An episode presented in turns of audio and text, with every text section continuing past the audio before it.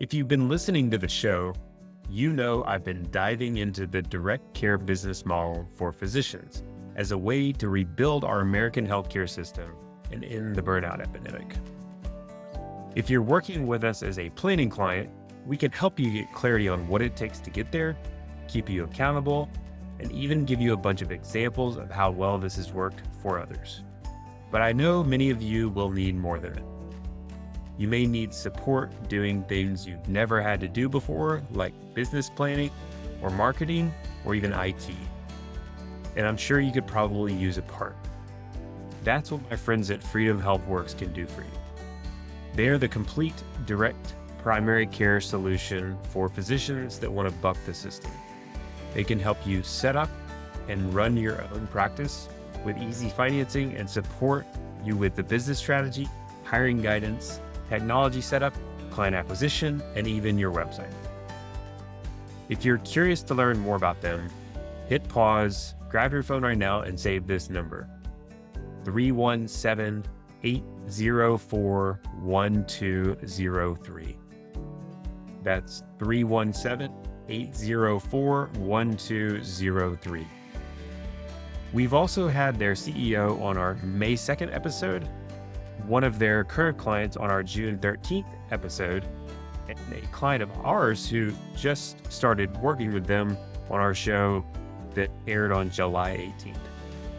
Make sure and give those shows a listen if you're curious, but if you want to get some questions answered directly, give them a call. They're a great team. And once again, find out more at 317 804 1203. And make sure to tell them I sent you.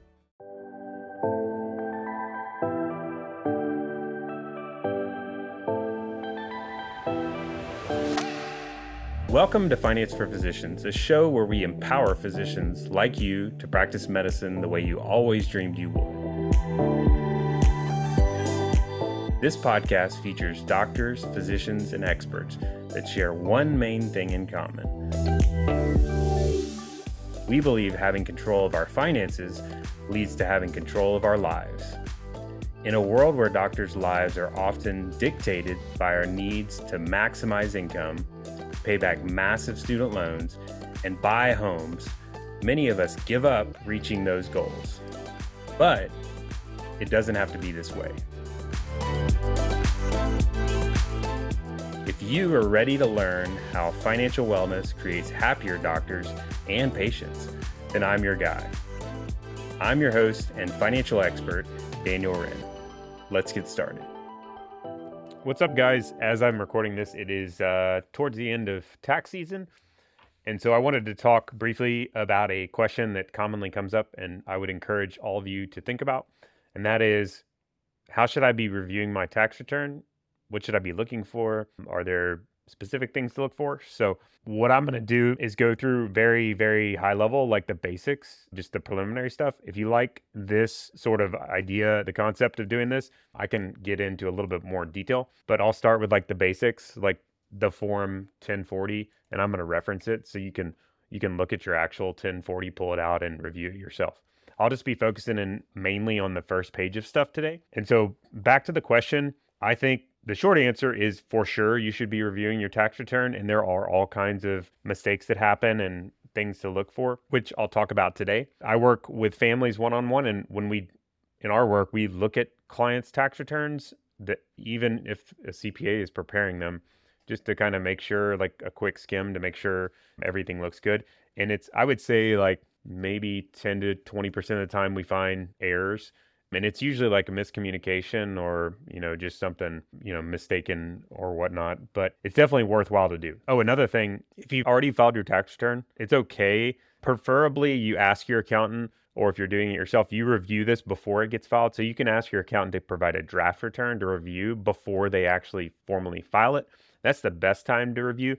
But even if you've already filed it you can still you know worst case scenario amend it. It's not a huge deal amend it and correct it essentially with the IRS and then they'll you know settle up with you whether you owe money or get a, refund from that and you can actually do that up to three years three prior years if you find mistakes so it's worthwhile to review it even if you filed it and if you see a mistake it's worthwhile looking at even older returns than just this year So if you have your tax return, pull out the 1040. So that's just the this main. It's actually two pages, but I'm just going to talk about the first page. So it's Form 1040. It's the the main, you know, it's where all the tax stuff comes together, and you see, you know, how it's coming through. So I'll talk through the, like I said, the first page and throw out some things to look for. The very beginning section of it is you'll see like name, spouse name, dependents, all that stuff. The one simple thing to look for, and this may sound stupid, but like make sure everybody's in there. I have on a couple of occasions found where accountants missed a dependent, like say you had a new child and they just weren't aware of it. And like I said, it was a communication issue. And so they just didn't put the new baby in there.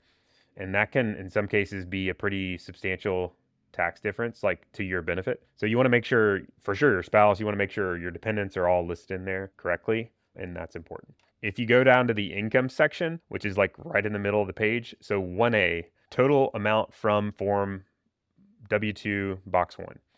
So it's it's a quick check I think to make sure all especially if you have multiple W2s. If you just have one, this is pretty straightforward. It just should be the number from your W2. But some of the families we work with have like 6 or 7 W2s and if that's you, you definitely want to make sure every year that all of them are in there because i have seen this mistake made multiple on multiple occasions where just a w2 was forgotten or missed or mistake mistakenly overlooked or whatever. So uh, it's worthwhile to double check this number to make sure this w2 number lines up with your total w2 amounts. Make sure nothing's missing. Uh, the next line item i would point out is 2a so that's tax exempt interest and then 2b is taxable interest here, you want to make sure that there is something listed there, especially now if you have no cash or like if you have very little cash in your savings accounts, then there's not going to be anything there. But if you have a fair amount of cash, like 10,000, maybe even 5,000 or higher, there should be a number here.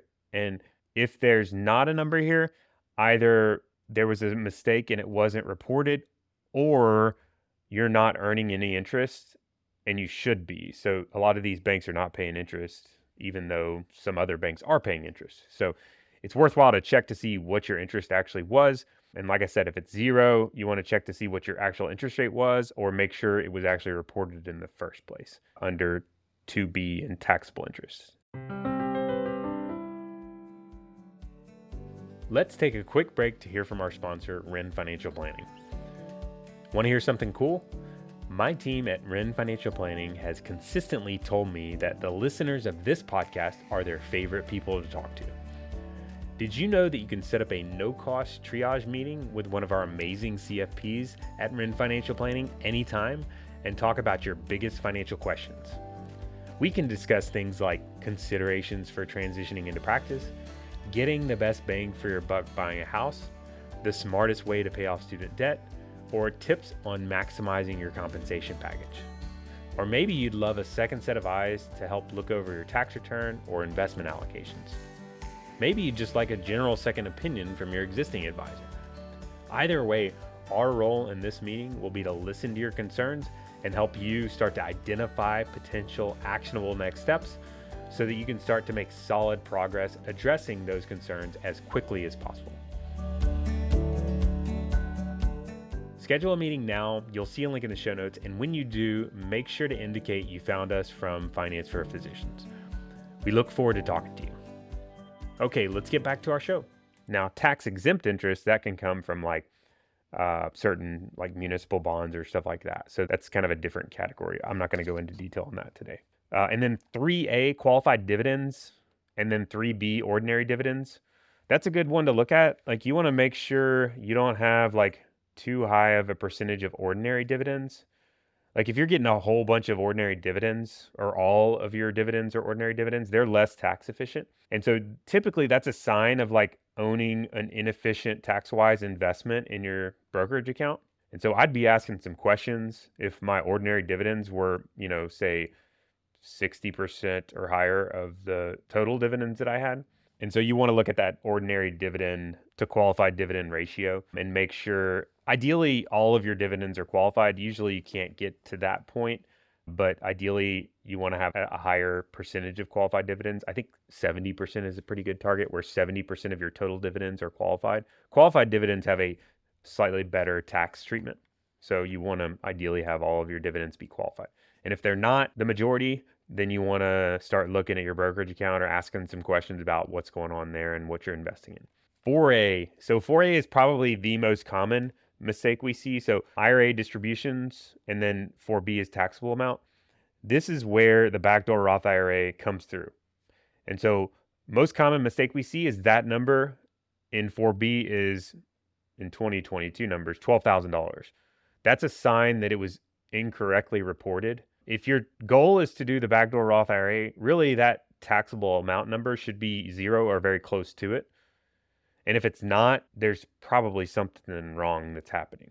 And so if you do it correctly, like it should net out to very little, like maybe a few dollars or zero taxable income. On the other hand, if it shows $12,000, that's for sure a mistake. And if it's larger than 12,000, you want to dig into that and figure out what's going on. That's a sign that there could be a problem. And then seven. So capital gain or loss. This is another one that can tie to your brokerage account, your investment accounts. That's where it all comes through on your activity from your brokerage accounts. If that number in line seven is, I guess for 2022, if it's really, you know, any positive number, I would be surprised unless you had some sort of unique transaction. Like this can also be real estate transactions or um, business transactions that trigger capital gains. But if you don't have any of those things, and you just invest in a brokerage account, really you shouldn't have had capital gains in 2022 uh, just because of how the year played out. And ideally, it should be, you know, especially if you're in a high tax bracket, if you're trying to do tax loss harvesting and you're in a higher tax bracket, which typically amplifies the benefit of that, that number should be negative 3,000 because that's the max you're allowed to take of a loss to offset ordinary income. So that's the ideal number if you're trying to do tax loss harvesting, that's typically the number you'll want to shoot for is negative 3000 there.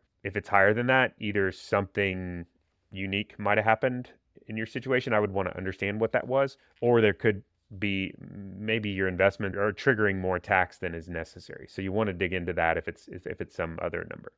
The last one I'll point out is on line 12, standard deduction or itemized deductions the the most common mistake I see here is people either doing it themselves or the accountant mistakenly assumes or considers it the standard deduction, which is just like the default everybody gets, when in reality they should have done itemized deductions. So the most common itemized deductions are your mortgage interest up to a certain threshold, income taxes and property taxes paid, and that caps out at 10,000 right now under current tax law, and then charitable giving. So the combined of those three numbers, if the total is greater than your standard deduction, then you need to itemize deductions. So it's worthwhile to check on that number, make sure you understand what your total is and compare it to what the standard deduction is just to make sure it's correct. I've seen multiple occasions where, like I said, the standard deduction was used when in reality you should have been itemizing. Okay, so that's the first page. Um, I wanted to keep it simple for today. Let us know if you want to dig in further, and good luck reviewing your tax return. You've been listening to Finance for Physicians. To make sure that you never miss an episode, subscribe to our show in your favorite podcast player. On this show, we believe that when you prioritize your finances, you take better care of yourself, have more fulfilling relationships with your families, and most importantly, provide higher quality care for your patients. If you feel this way too and want to learn more, then make sure to join our community. Follow the Finance for Physicians Facebook group for bonus content and sneak peeks on next week's episode. Thanks for listening.